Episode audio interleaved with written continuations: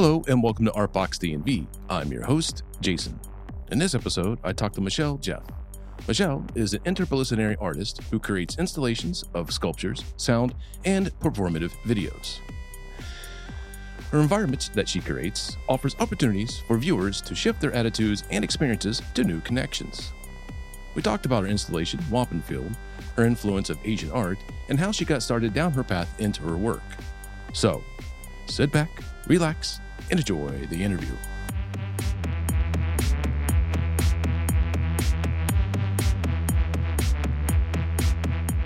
Thank you again for doing this. I appreciate it. And if you can tell me about yourself and how did you get into the wonderful world of interdisciplinary work? I could say the word, but I can't now. So I know interdisciplinary, right? Yeah, It- it's you. a bit of a mouthful. yeah, Well, just you know, incrementally, you know, the way things do. Um, I moved to New York thinking I was a painter. That took some years to figure out that I, in fact, was really not a painter. And I moved here. I only had one friend here, and I've been living abroad for like nine years. My family was elsewhere, quite far away, and so you have your jobs and you you figure it out, right? right. So in between, you know, it took a little while to sort of figure out that I wasn't a painter, and I just kept, you know, kept painting away and whatever. And then at one point, I got into um, designing women's hats, and that was totally a surprise. A short story there. You know, one of the galleries I worked for owed me a lot of money by the time I walked out, and I had like eighteen dollars left. Basically, I had to rethink how I was re, re redo anyway, I had made these painted baskets and I started to think about them and off I went. It's like Alice in Wonderland. You just fall in and and you don't emerge for years. Yeah. So that's kind of what happened to me. And as a process of getting involved in that, I mean, I really went nuts. I mean, I started a hat business. I got involved. I mean, I sold to Bergdorf, Barney's, Bendel's. I designed for Donna Karan. I mean, it was a thing Yeah. and nothing I ever planned on or ever imagined or anticipated. But one day I was setting up at uh, one of these trade shows, you know, because they seemed like they were de rigueur to get more sales, you know, and there I was, I'd set up and I looked out onto the other, you know, other people in their booths and and I swung around and I looked at mine and I had that aha moment where I thought, you should never make another painting again. You're a sculptor. That, that had never occurred to me. Not not in a million years that it occurred to me that. Um, and I also came from a family that did not really did not encourage me doing anything like this. So there was that moment, and I'm like, wow. And I never made another painting again. And I kept making these super super sculptural forms. And then, uh, you know, eventually I was able to download the uh, design job and my business. And uh, and then and then you know at that point I really knew I wanted to make sculpture. Having made no sculpture, you just do it. You know, you you just start making stuff, and one thing leads to the next. And I always find that work tells you where it wants to go or where you need to go. Mhm. I always try to step out of my own way to just follow where I'm being taken because usually it's somewhere somewhat uncomfortable. Mhm. That's how I got into making sculpture. And the interdisciplinary part comes because I think I was making dinner one evening after the studio, and I think my husband was listening to something, and this music, this piece came over the news or whatever. And I thought, oh, I know exactly what that is. And I last remembered it like when I was six or something. And I hmm. thought, wow, you know, you have really strong aural recall. And I think I've been thinking about how to make the sculpture more, more, more, more dimensional, more Yeah. physical, more. I probably along the way remember, you know, clearly I'd been exposed to Richard Serra and the huge tilted arcs and those things, and that whole complete body experience was something that really compelled me and really interested in me. And I think I thought that sound would be something where I could do that. And then that took me into, you know, combining sculpture and sound. And then that led to the video work and the full on installations, which are experiential. I hate using the word immersive now that, you know, the whole immersive Van Gogh, which Yeah. I really loathe. Um, I'm sure I understand why people like it, but yeah. as an artist, I find it a painful experience. But anyway, so, but that very all encompassing kind of experience. Yeah. So that that's how I got into all that kind of more or less crib notes step by step. So yeah. So uh how did Asian art influence your work? Well, I grew up in a family where my father's family lived in Shanghai in his youth. Yeah. And so my grandparents, when they came to the States, they brought a lot of Asian things with them. Mhm. You know, we had this beautiful Asian scroll that hung at, at my parents' home, and uh, my grandparents had a lot of Asian things in their home. And I think it's my first real visual imprint. I don't remember going to museums with my parents really until maybe I was seven, ten, something in that range, you know, the National Gallery in Washington, because we lived in Maryland at that time. Oh. So I remember very much going there and I remember my brother getting a poster or something. but I think my I know my visual imprint was Asian.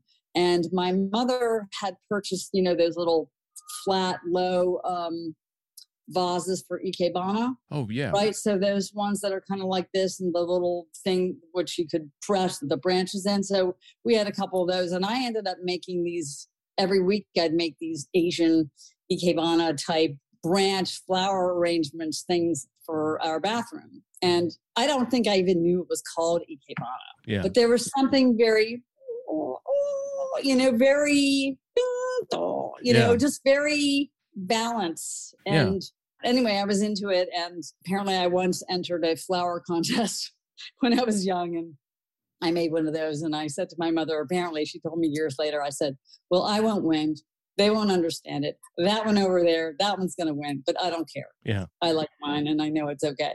I don't know where that came from, but you know, so I know that the Asian thing was super important for me, and I when I started to try to write an artist statement, I understood that Asia had a lot of influence for me and that I, I, think of it as distilled and an economy of means. I guess the definition of poetry, or at least what poetry was considered in the past, where nothing was extraneous, everything needed to be there, or the haiku of something, or just just you know, I keep Yeah. doing this little move, but you know, just that yeah, nothing more than you need, nothing extraneous, and ideally everything is mutually supporting of each other. right. So that every medium supports the other.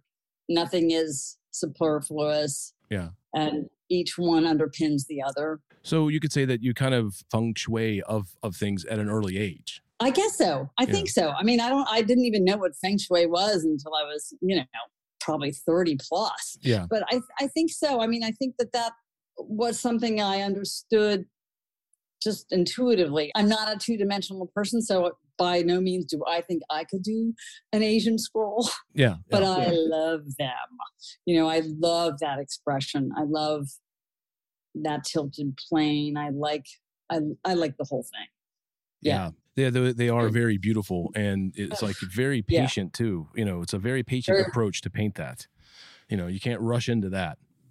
You know? I think most art is patient in its own way, except for unless you're like, you know, really, you know, which one, one can do. But right. I don't know, you know, yeah, whatever. We can all spill our guts, I suppose, whether it's in paint or now we have the latitude to do whatever, right? I mean, because everything is so free in art. But um, I do think that there's a lot of process one way or another in various different ways of making.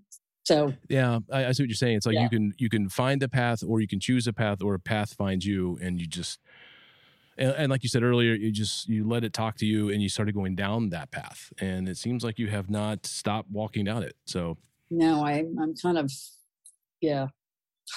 yeah, I'm I'm kind of stuck. Yeah, well, then once the genie got out of the bottle, it took a while, but once the genie got out of the bottle, I think it just, know, yeah. Yeah.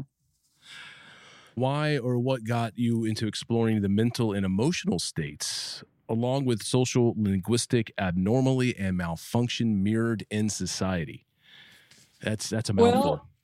Yeah, that is a lot. But Yeah. I, again, I mean, so at some point there was a juncture, I had a three day a week gig and I could really start the work in another level. hmm Um, I always found the five day a week gig really crushing. But three, gave me a lot of time to like really go deep. And so there I was. And I, at this point, I had a lot of experience with designing and I earned my living as a designer and with many different kinds of designing and different materials. And I thought, I need to bring everything I've learned into this space. You know, there is yeah. no rule, there's no whatever, but just whatever I can bring in here should come in. And it's not like formally they immediately started to show, you know, like obvious design things, but I, I don't know, maybe that's not true. What emerged were these things to do with clothing. Hmm. And they were odd, you know, and I'm like, whoa, do I even show these to anyone?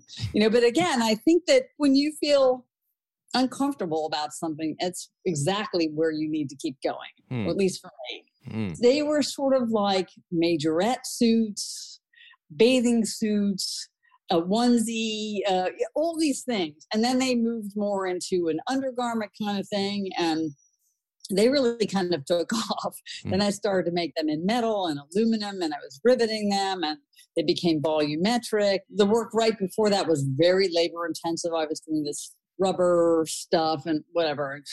You know, you had to be in a mask, and I was yeah. like, all right, that's it, I'm done. Yeah. I want different way of working and there i was and i made these things for a couple of years. And i realized that clothing i thought it tipped our hand. In other words we think that we're identifying with a group or with a logo or if we get this haircut we kind of look like this or we belong to this group if we wear this logo or this brooks brothers thing or if we get piercings and tats everywhere we belong to this group and we start to try to self proclamate in a way mm-hmm. not only self identify but also to tell the world who, who we are and who we belong to. And of course, Americans are really big on this. Oh, yes. They really feel the need. Oh, yes. You know, more than almost any other group country that I can think of. But I think there's, you know, like everything, there's the flip side of that. And there's what's it telling other people that we don't even know it's revealing about us. So I found that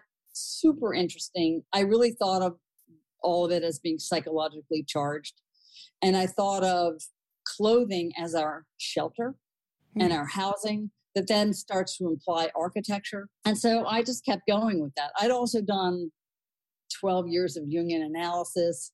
That's clearly in the mix somewhere. It was a rich vein to mine. And I think I'm still really interested in that kind of thing.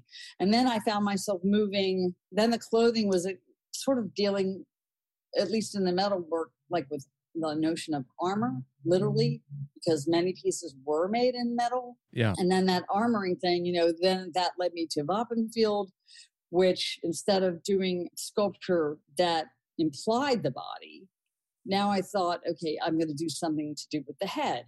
And I don't know if that's because I'd made hats for many years or if it just made sense. I don't know if it's because you know, one's subconscious is working all the time. And I conceived of Wapenveld in 2003, but I live in lower Manhattan.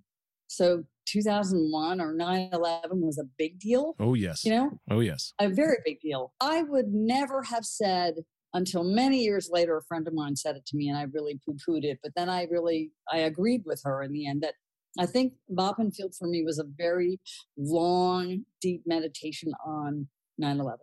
Hmm. And as I said, so I moved to the helmets, and the helmets were originally conceived as one huge helmet. So instead of you walking into a museum or a gallery and you had the blackout curtains and you walked into the dark room, why not make dark room and walk into that sculpture? Yeah. Right which I still love that idea, you know, and you could have walked into that curved arch shape. You would have been inside it. and You would have been able to see it from the outside as well. And where the eye portal would be, that would video would have gone across there. But the problem that I was having at the time is um, how was I going to build that? Yeah. How was I going to finance that? How was I going to do any of that? I mean, yeah. Was not, nor am I still showing at Gagosian or something like that, where money is not exactly a problem. So I, I kind of sat with it for a while. I made 3D renderings of it, so I had a visual of it. Um, I made small scale samples of it. I knew exactly what its scale was. I knew exactly how I was going to kind of build it. And then I wrote grants for years, years. And I got grants incrementally, and I got two magnificent New York State Council on the Arts. Grant, shout out New York State Council.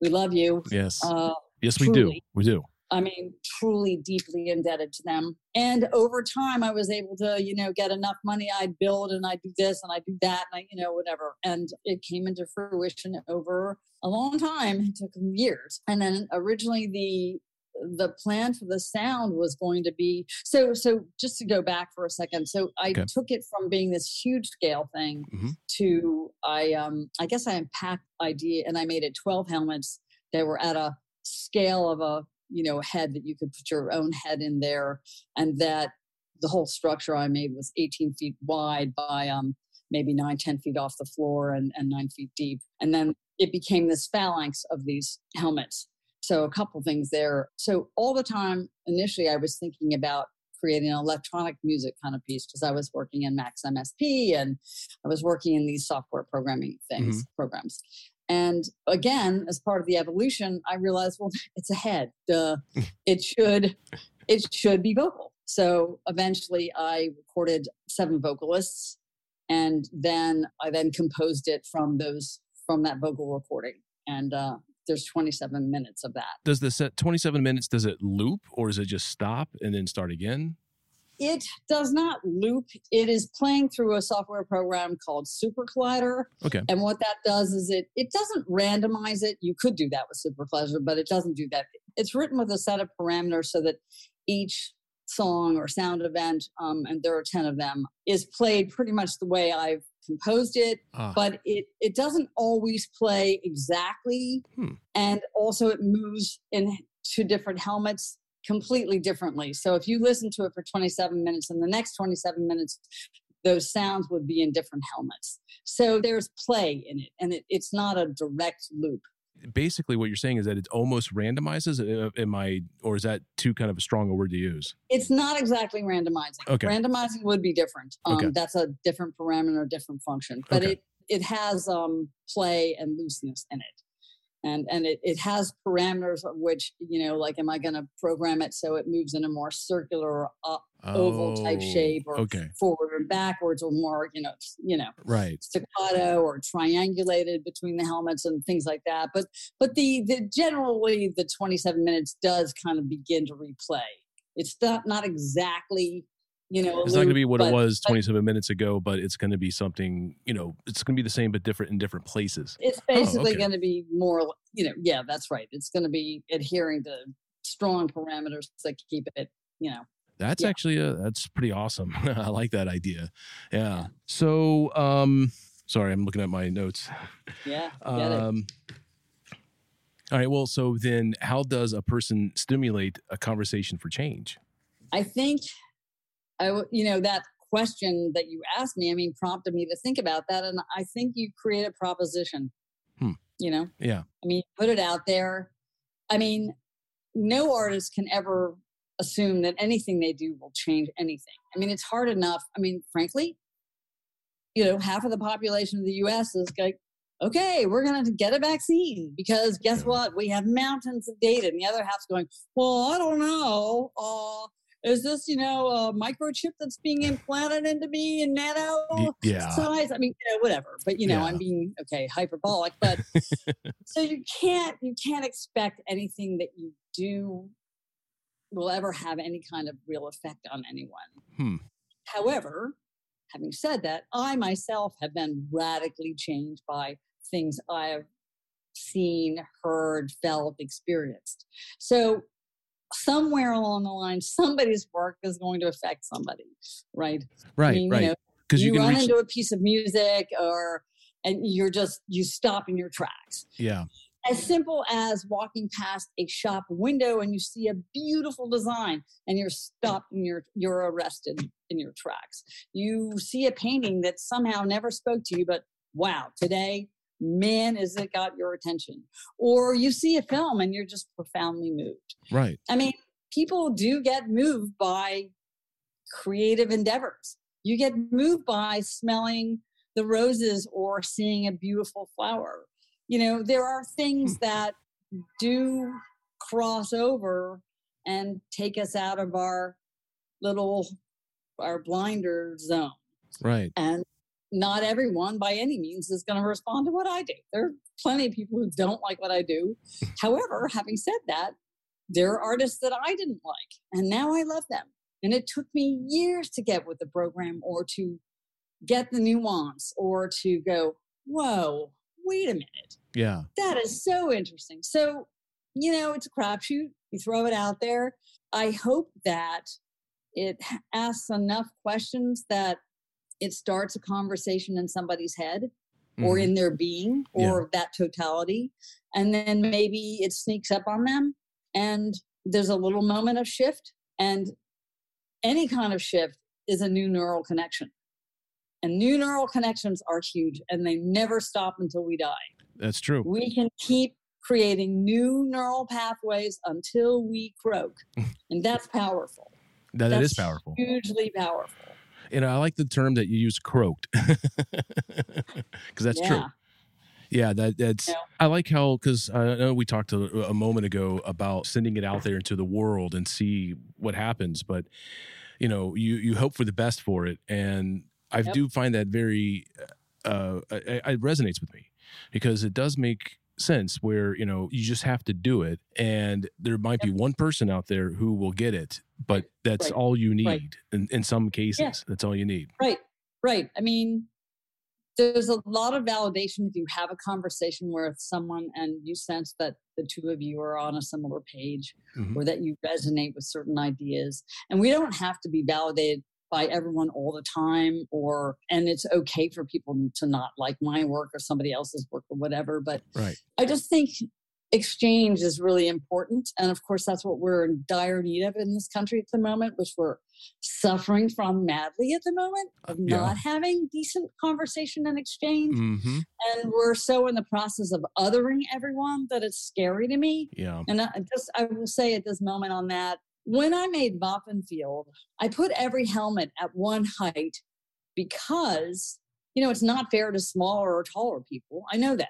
If everyone reads this at one level, there's a certain kind of collective that comes into being from that, right? Right. And I wanted people to think about what we have in common with one another as opposed to everything that divides us. Right. And interestingly enough, you know, 10 years later or 12 years later, we live in such a an antagonistic society right now. Medical doctors want to leave their profession because they can't take it anymore. Yeah. You know, and I mean, the society is pretty strained right now. Oh yeah, yeah, I agree. It's like I can't can't think of anything else to compare it to because you're right. It is right. so strained right now. Right. We're really in danger of hitting civil war and other things, and I hope that doesn't happen because we're human beings in the end. I mean, basically, people have to eat, sleep, go to the bathroom. People want to love their children. Yeah, basic survival mode stuff, right? right and and everything right. else can fall off into the off to the sides, and right, you know, right. And they want to live with a little bit of integrity, right? Yeah, and respect. And yeah, you know? mm-hmm. and it's it's really tough right now because no one wants to listen to each other. You know. Nope. Nope. You ha- you just have to keep talking, and eventually they'll start listening. Which kind of goes back to you just have to put it out there. You know, to kind of. yeah. Let's hope so. Yeah. Let's hope so. You yeah. know, I mean, let's hope so. It seems like uh, we're kind of touching on this already, but um, what are some of your current and past themes in your work? Uh, the current project I'm working on is called Murmur, Mutter, Yell, and okay. it's a definitely a sound piece. It may have video, and it may just not. Mm-hmm. That is to be determined. Definitely light, and that is that is about data mining and how all of us are being colonized, and we are willingly giving over our data daily in droves, and that makes us the raw material for somebody else's fantastic bank account. Yeah. Not just Jeff Bezos. yeah. You know, he being an extreme example of that. So that's that's a real concern of mine. And I'm not going to say a lot more about that. That that'll show as a work. Yeah, we don't want to give December. I was going to say we don't want to give away too much. You know, yeah, we just want to give a taste. Yeah. Because we talk about Wapenveld, and it, you kind of already answered this question, so uh, this one might be kind of an easy one to answer. Then, uh, for Wapenveld, uh, how did you go about choosing elements for that piece, like the helmets, the sound? Uh, you, you kind of talked about that already, or walked through it. Right. I mean, I the helmets were just I don't know, Bing. They were right there. Yeah. And as I said, I made two samples of it in my studio. I worked with a friend who knew how to do um, three dimensional rendering. And then I just built out the room exactly the way I wanted it. Yeah. And it was great. I mean, you know, I did one circular formation and then I did the phalanx and I settled rather immediately on that frontal assault kind of phalanx. And then, you know, I just knew that I knew how the lights were going to go. I mean, I just I just saw it. And so then I went about trying to make it. I had to figure out how to build those helmets. Yeah. I mean, it was going to cost a fortune. And I knew that because I had a lot of experience with metal. So I kept cannibalizing things. And uh, one day I thought, fire extinguishers. That's the shape. That's what I need. Oh. So I called. Wow. Yeah, exactly. I was cannibalizing stuff all summer long. I'd bring them home and they were funky things. And, you know, my husband would just go, yeah, whatever. you know, and um, I contacted two fire extinguishing companies, and one guy was great. The man was so nice to me, and he sent me different sizes and asked me which one did I want. And then he sent me 18 fire extinguishers of the scale that I asked for. Wow. That's yeah, awesome. seriously, wow, Andy Halazzi, magnificent man. You know, I mean, really. Um, and so I then, and at that point, I already had a pattern. I had all the dimensions. I had everything correct about what I wanted to do. And bing, everything fell into place. I had to cut the the little, you know, the eye portal in there, and I had to replumb it because it. I had to fill it in and then replumb where the center was because, of course, the whole thing tipped forward yeah. you know yeah. it's sculpture right everything is gravity so the whole thing tipped forward because you know the back was open and but it was long on the front anyway so that that's how that got done then i had to research you know which lights and and how i would hang them and how i would build the structure and you know there was like a lot of moving parts in this thing but you know eventually it all came together Yeah, uh, and it's yeah. fantastic. I mean, I unfortunately wasn't there to, to actually experience it, but I, I wish I One of these was. days. But it'll be uh, up again sometime i don't know when well, then I got to make sure to, to go see it because it, it is pretty cool looking at the pictures and videos and stuff that I've seen of it. It's like, yeah, it's I, I got to go through that and experience it because, like you just said earlier, if you have it changing out every 27 minutes, it's almost like you want to come back and then see Yeah. where you know. Earlier, I heard it from this helmet, but now it's over this helmet. right right That would be uh, a pretty cool experience. yeah and it really sneaks up on you and it's meant for you to move around Hmm. Okay. It's really, I want people to walk around it and experience it. But, you know, you think, okay, it'll be here. Oh, but no, then it's there. And, you know, every time I try to capture the sound, it's never where I think it is. It's already moved, you know? I mean, and, and there's usually a few helmets playing at the same time, but it's amazing when somebody's standing in a helmet and then it'll whisper to them or it will come right into the helmet at that moment and people are just it's talking to me you know i mean they have this incredible experience because Yeah. suddenly it's totally personal you Well- know and you're in there as if you're in your own cone ah, yeah. See that that would be the thing. Yeah. Yeah. right and i have had people who because it took me so many years to build um, i've had you know colleagues and artists come you know who'd seen the rendering of it for like years and then they finally like experience and like this is completely different than i thought it would be and i'm like Yes, that's actually no a cool thing. Yeah. that's exactly what you want so it's a surprise for them even though they thought they knew it it's a surprise for me Yeah. usually a good work for me is one that completely surprises me and ideally does that for other people Right. No, I that is actually valid. Yeah, because sometimes you know you're like, well, I don't know if this is going to work out, and then it's like, oh, it worked out completely different than I thought it would. Oh, this is yeah, I can completely get that. Yeah. And sometimes if something works out differently that's a great thing Right. Especially for the good. right exactly sometimes something happens that you hadn't like you know you hadn't logically gotten there but yeah. there it is and it's a beautiful thing right So I want to kind of pivot now and talk about one of your um, more recent video pieces that you've done. And I wanted to know uh, when you made the piece, Yep. Who did you have in mind when you made Crossing the Firewall? so i wanted to make that piece for probably at least five years if not longer Oh, wow.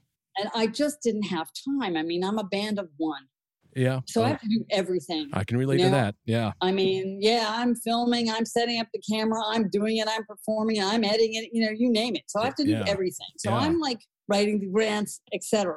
So I just did not get around to it. And I had started it in 2018. I think I'd thought about it by 14 or 15. But when COVID happened, you know, I wasn't going to my studio as much because I had to take the subway for 40 minutes out there, right? Right. So I brought all my digital equipment home. So a little command center here now. um, and um, I said, well, you know, I can make this film. Plus, it was feeling pretty urgent. We were seriously under the tyranny of Mr. Trump. Oh, yes. Or as I really appreciate Biden calling him the former. Yeah. um, um, and that piece, the bit that I had worked on was a bit of Trump. And I had, I really felt strongly that that America thinks of itself as exceptional. You know, we have this term gets bandied about a lot, and Americans really think of themselves as an exceptional culture. Yeah. And I think what we're seeing, and I don't say this, I say this with real regret, that I think we have been watching that exceptional notion that we have of ourselves come off part by part for the last 20 years heavily.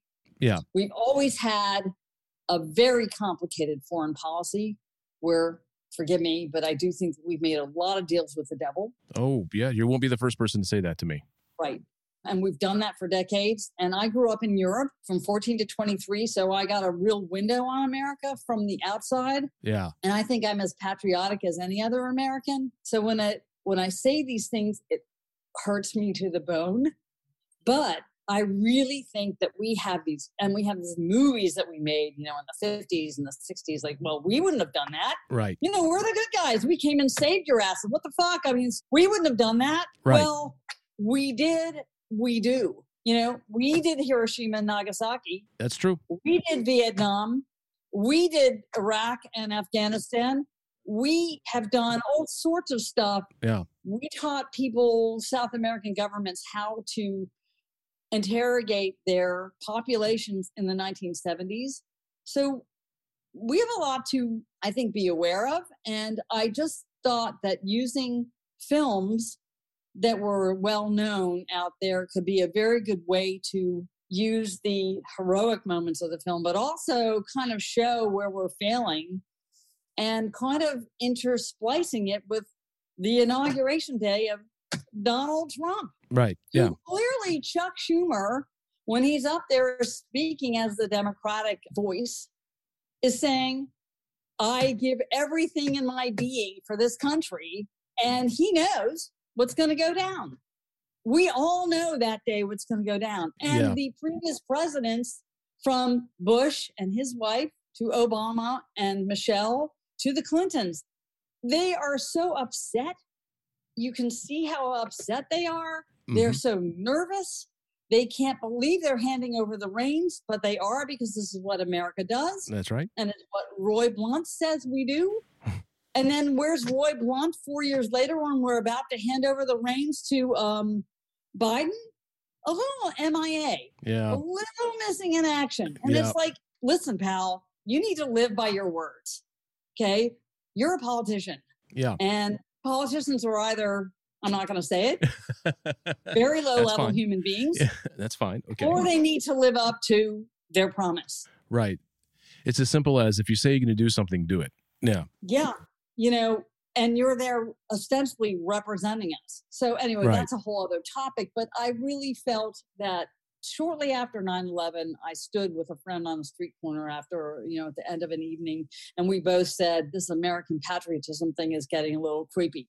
Yeah. And and we both felt literally like in the fall of 2001 that it was going to take us to really funky places and here it is Here we are. Yeah. and i just felt that yeah that, that that little film needed to be made i took out one part of it which i'm i often think i need to go back and put it back in Right. and maybe it'll make it a stronger film and i think i will go ahead and do that because i've always felt it was once i took it out it was missing Hmm. so, but that was my thinking about making that. I don't know whether it comes across to you or not that way. Well, when I watched it, it really did make me feel like that you were doing a contrast in comparison to back to 2016 and previous to that, that was a horrible election year. And then you have this exceptionalism that was going on. And it was like, well, it was kind of like, are we trying to hold up a candle to what? That's kind of what my thinking or approach was when I watched it.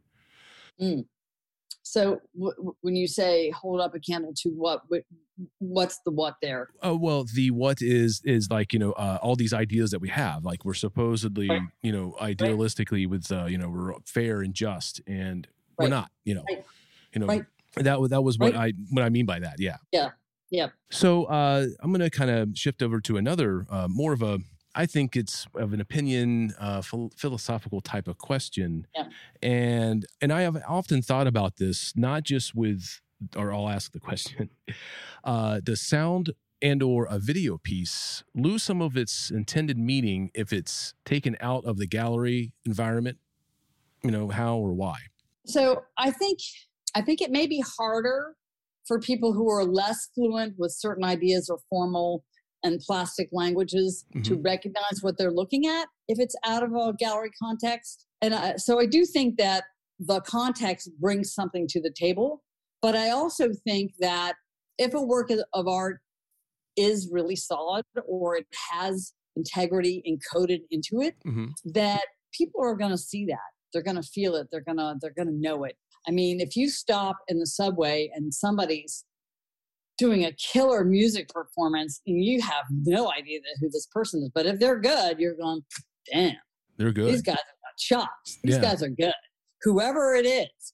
And I, I do think that that's probably true.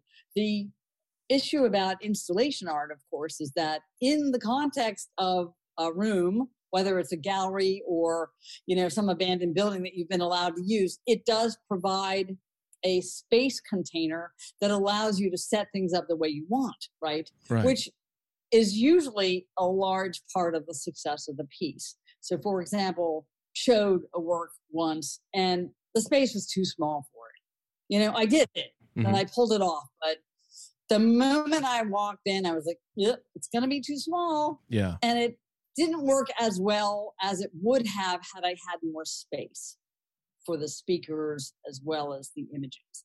But that said, so space does affect things, there's no question. And obviously, the moniker or the seal of approval of a museum, even more so than, of course, you know, a commercial gallery. But yeah, I mean, those things lend themselves to it. As you know, I mean, you can go on an art gallery and there's lively conversation amongst artists about what's crap, what isn't good, what's this, what's that. You know, I mean, and and so artists are not getting, you know, like, well, just because it's a, a Gagosian, you know, it's good. Yeah. I mean, yeah. people have a lively conversation about that. So, so I think it's a mixed combination, but you know, yeah, one of the reasons why I asked that question was, you know, because looking at your work, it's like yours is it's on the website. You know, some of the video and audio stuff Right. you've done, oh, and oh yeah, it loses something by being two dimensional. It loses a huge amount by being two dimensional. right. At the same time, it's like sometimes the work should be intended to be where it's at. Is is Oh, totally. what the feeling is. But I think you kind of made a great argument for that, in a sense. Like if you're in the subway and you hear a fantastic band performing, you could have had them anywhere in a club, in a stadium, Anywhere, It, it's Anywhere. at that point, it's the content or it's what they're doing, they're producing. So right, that that right. kind of changed shifted my view on that when you said that. So Oh, good. I also really personally resent the at least 10 to 20 year fashion of giving you the wall text and telling you what it means and telling you exactly how to unpack its meaning. yeah, I personally really loathe that because I think the work should do its work. I think the artwork should stand yeah, independent of you having any kind of information about it. And then if you are more interested, you can go back and get more information about it. But I really am a believer in that the experience of the object should communicate itself. Hmm. It's in a language that has grammar, you know? Yeah. I mean, visual grammar is different than spoken linguistic grammar, but that's true. you know, music has a grammar, whatever, you know, I mean, these things communicate themselves in ways that I think we should allow ourselves to uh, give people more of an opportunity to, to discover works by themselves Yeah. instead of serving them this thing up on the platter. And sometimes that wall text tells you that something is something and you're looking at it and you're going, but it's an impoverished, horrible object. And none of that was communicated to me. You're telling me that it means this, but where is that located? Right. Yeah. Now, either I'm just not sensitive enough to get it, and that could easily be the case periodically, for Mhm. sure. because not everything resonates with us, each one of us. And sometimes it's like, well, you're you know, you're just saying it's good because the, the artist told you it meant X. But if the thing doesn't communicate any of X to you through its intrinsic being, I think that's a problem. Yeah. No, and you're that right. could be being old school. Does it have to be old school? And you know, because I, think you're you have a valid point there because, you know, you have uh, uh, you use symbols like you said, it's a language. You know, and if you don't help a viewer and or yourself, you know, uh, create and make uh, a, a visual dialogue, then it will get lost. Yeah.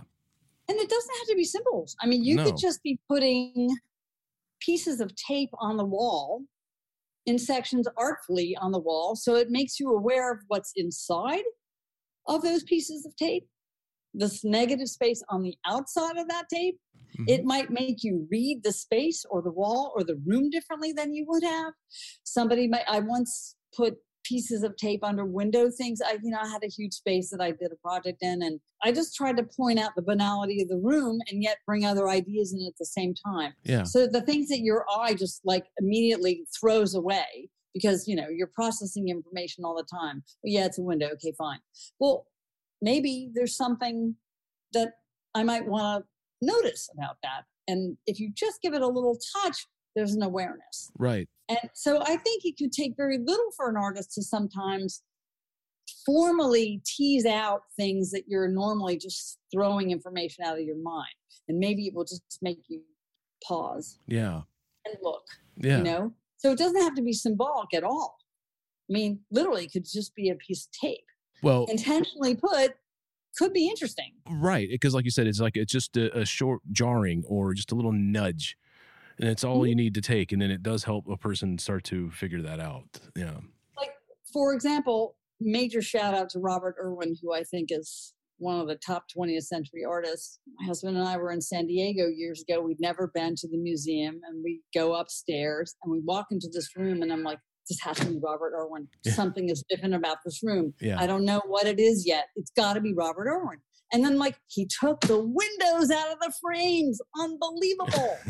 yeah, yeah, Insanely simple gesture that you could probably only do in San Diego because they have the right weather conditions, right? right. They they, they. And it was huge. The moment I walked in the room, I was like, something's different. yeah. Wow, that actually ends the interview. That's a pretty uh, bang right there. You left with the interview. I think I would just add one other thing. Um, Please do. and we haven't we haven't touched on Soul Junk. but yes. that piece is a uh, sound and video work yes. and where the sound is very sculptural and three-dimensional and i've been working with that idea for many many years now Yeah. and murmur mutter yell also works with that idea but that piece was a direct outcome of Wapenveld, which is the helmets and that piece is very raw and it's a it explores entirely other issues but it also continues to look at those things when you ask what are the themes that co- keep coming up and keep Right. continuing is vulnerability as opposed to armor psychological so those things continue with my work Hmm. It's so hence you know soul junk. It's like Yeah. you you start adding just junk to to the soul. yeah or what is the junk of the soul what's all the stuff that comes out or Right. Yeah. Because it, it does open up a lot of questions right there. Like you said, you know, it, it- by even thinking about it, are you making yourself vulnerable to it? You know, that kind of thing. Yeah. Well, thank you for doing this then. Uh, thank you very much. I appreciate it. And I learned a lot. And well, cool um, thank you very much no, no, th- like I said, it's all, all you. Thank you.